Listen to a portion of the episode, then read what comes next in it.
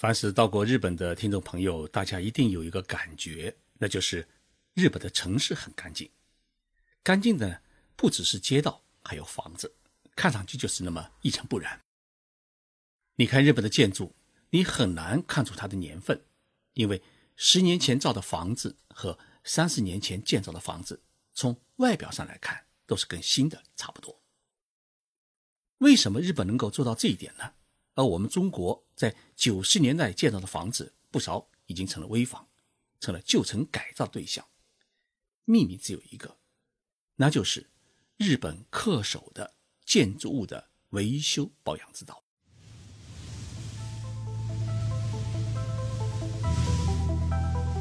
任你波涛汹涌，我自静静到来。静说日本，冷静才能说出真相。我是徐宁波。在东京，给各位讲述日本故事。东京有一家著名的房产中介和管理公司，叫暖灯。暖灯公司老板是一位华人，出生在广西桂林，所以他的名字叫桂小川。桂社长说：“当你晚上回家的时候，看到家里面啊点着一盏灯，你的心啊会有一种温暖的感觉。”于是呢，他就把公司取名为暖灯。暖东公司已经买下了东京首都圈十几栋大楼，同时呢，也管理着两百多栋房子。对于日本的建筑物，尤其是公寓楼的管理，暖东公司有着丰富的经验。昨天晚上，我跟桂小川社长一起吃饭，跟他聊起了一个话题：日本的房子为什么看上去总是新的？他给我讲了这个秘密。他说啊。一个人平时有没有使用美容化妆品，皮肤是不一样。一个精致漂亮的女人，一定是一个善于保养的女人。房子也是一样，建造完成之后，经过长期的风吹雨打和紫外线的照射，房子的外墙啊，经过若干年之后，一定会出现裂化。下水管道呢，经过几年的使用以后，也一定会出现堵塞。中国的房子这样。日本的房子也是这样。那么，如何能够保证房子的外墙不过多地出现裂化？如何能够保证整栋大楼的所有管道畅通无阻？这就需要定期的维修保养，而且是预防性的维修保养，不是出了问题才去维修。那么，怎样才能保证整栋大楼能够长期的，而且又是经常性的维修保养呢？日本有一条法定的制度，那就是你买公寓楼的房子的时候啊，就要交纳维修基金。这个维修基金呢，就叫修缮基金。它的交纳呢，是每一位拥有房产权的人他必须承担的义务，而且这项义务呢，是依据平等均分的原则来实施的。首先，你在购买新房时，就必须要交纳一笔维修基金。一般三室一厅的房子啊，第一次需要交纳的是一百五十万日元，也就是十万元人民币左右。然后呢，每个月再交纳一千到两千块人民币不等的物业的修缮管理费。如果你是住房客，那就不需要交了这么多钱，只需要交纳相当于一百多块人民币的日元的管理费就行。我在这里啊，就必须说明一点是。开发商在卖楼时，也必须交纳一笔维修基金，而这笔维修基金呢，它的总额必须要超过所有业主交纳的维修基金的总和。与我们中国不同的是，住在一栋楼里面的业主啊，他交纳的维修保养费是完全平摊的。在我们中国，住在一楼的业主绝对是不愿意承担电梯的修理费用，同样。住在一楼的业主也不愿意承担屋顶的防漏工程的修理费用，因为一楼的业主啊，他的理由也很充分。他说：“我住在一楼，又不用电梯，屋顶漏水跟我又没关系，为什么要我承担这些不搭界的费用呢？”但是在日本啊，这种中国式的思维是行不通的。日本人认为，住在一个楼里面的所有的业主，大家就是一个大家庭，整栋楼不是。某一个人的，而是大家共有的。大楼的生命就是每一户人家的生命。因此呢，所有的维修费用必须大家平均分摊，不能你多我少，制造矛盾。正因为日本人的这种集体主义或者从众思维的影响，使得日本楼盘管理过程当中很少会产生业主与业主之间的矛盾。那么，业主交纳的这一笔维修保养基金是由谁来管理呢？它是由业主委员会和物业管理公司共同管理。那钱放在哪里呢？钱不是放在政府的口袋里，而是放在银行。需要使用时。由物业管理公司提出预算，业主委员会审核批准。东京虽然是一座有着两千多万人口的国际大都市，但是呢，物业管理公司却只有四五家，当然都是半个世纪以上物业管理业绩与信誉的大企业。从一栋公寓楼建成之后，这些物业管理委员会就会和业主委员会共同研究商定出一个长达五十年之久的。公寓楼的维修保养计划表，什么时候修理屋顶的防漏系统？什么时候修理外墙？什么时候疏通下水道？什么时候检查供水系统？什么时候检修电梯和更换电梯？都清清楚楚、明明白白写明了具体的施工年份和施工时间，由物业管理公司到时呢提前通知业主委员会开会审核批准预算。桂小川市长说：“啊，日本物业管理有一条不成文的规矩，不管下水道有没有堵，一年必须使用高压清洗装置呢，全部疏通一次。屋顶的防漏系统呢，一般是五年补修一次，十年是大修一次。外墙呢，一般是十年全部翻新一次，而电梯是三个月检查一次，十五年更换一次。而房间里面的消防探测系统呢？”是一年检修一次，也就是说，日本的物业管理不是管道堵了、设备坏了才去修理，而是完全的按照预先制定的修理计划进行预防性修理，以保证大楼和住户呢不会遇到生活上的麻烦。在设备没有坏的情况之下，就把自己的一笔钱交给业主委员会和物业公司去管理使用，会不会被挪用和乱用？这是许多人可能会担心的问题，也是许多人不愿意交钱的原因。但是呢，日本是一个讲究信用的社会，业主们呢根本不用担心自己交的钱呢会被挪用或乱用。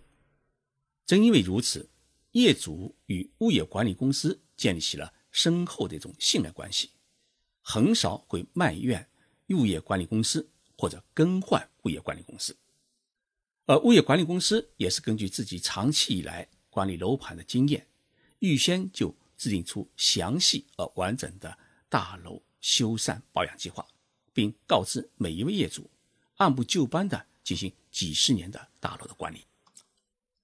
在这里，我想跟我们中国的听众朋友说明一点：日本的物业管理公司的主要工作，并不是负责大楼的安保或小区的安全管理，而是注重于大楼自身的质量和品质的管理。原因在于呢，日本的社会治安普遍较好，很少发生入室盗窃的事件，而且日本的小区本来就是一个开放式的、没有围墙的小区，所以呢，只有大楼的大门是有管理员或者门锁安保系统，因此呢，物业管理公司它几乎不需要雇佣安保人员，而把主要的财力和精力投入到大楼的日常管理，比如说啊。像清洗楼道啊，哎，管理垃圾、擦洗门窗和楼梯的扶手。一般呢，一栋十层楼的公寓楼就一个管理人员，而且大多数是使用的退休之后重新参加工作的老年人或者是家庭主妇。那么物业管理公司呢，他平时只是做一般性的巡查，只有等到定期维修保养时候呢，物业管理公司他才会有专门人员上门来联系服务。如果是高档小区的话，那么物业管理公司才会设置一个专门的办公室，派出几名工作人员呢进行管理，负责大楼内外的每天清扫工作，处理业主的一些咨询业务，监管进出大楼的人员。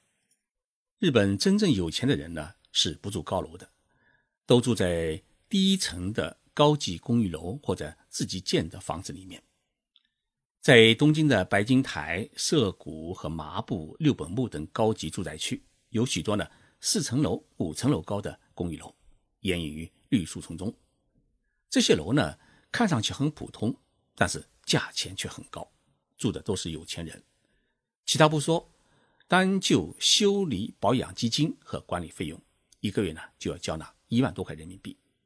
因为一栋楼才十几户、二十几户人家，费用平摊下来以后啊。数额就很大，所以没有钱的人是住不起这样低层的高级公寓的。相反的，住在高层公寓楼里面的人呢，因为一栋楼的住户很多，有的是几百户人家，所以呢，修理保养费用平摊下来就很少。这也是日本住高楼的一个好处。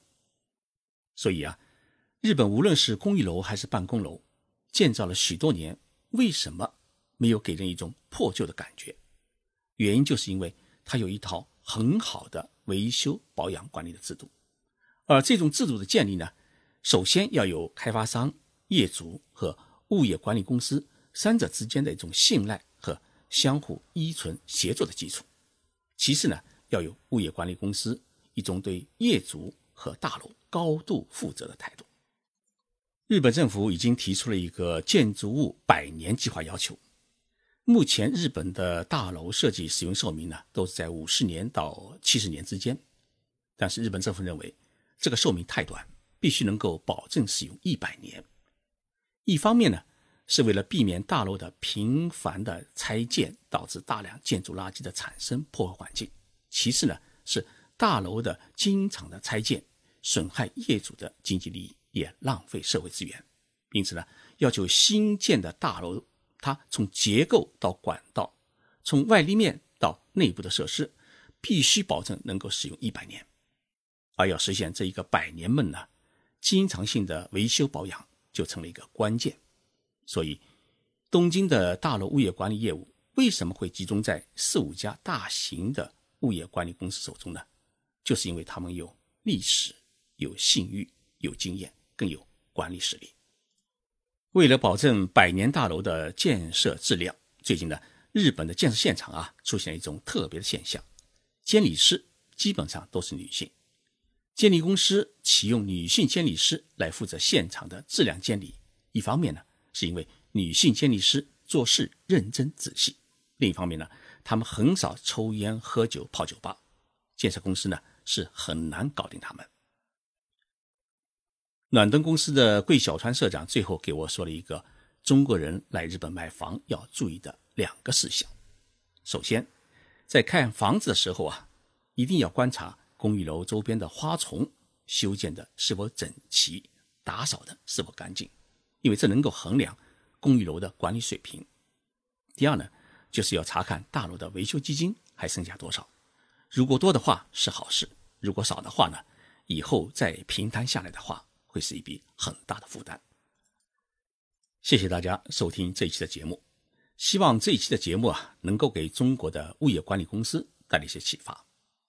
在这里啊，我要特别向大家说一句感谢的话。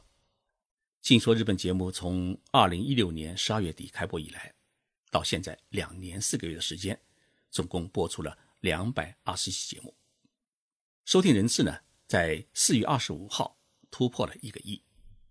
这一亿人次当中，就有默默支持我的各位。静说日本是一个公益性的免费节目，希望能够把日本好的一面啊介绍给大家。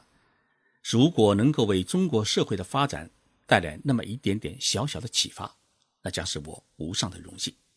说实在，每周播出两期，每一期节目呢都是我自己构思、调查数据、写成文稿。做一档节目呢，一般需要半天的时间。牵涉的经验，哎，实在是不小。但是呢，我始终有个信念，只要大家喜欢听，我就会自始至终的做下去。期待大家的鼓励和支持。我们周六再见。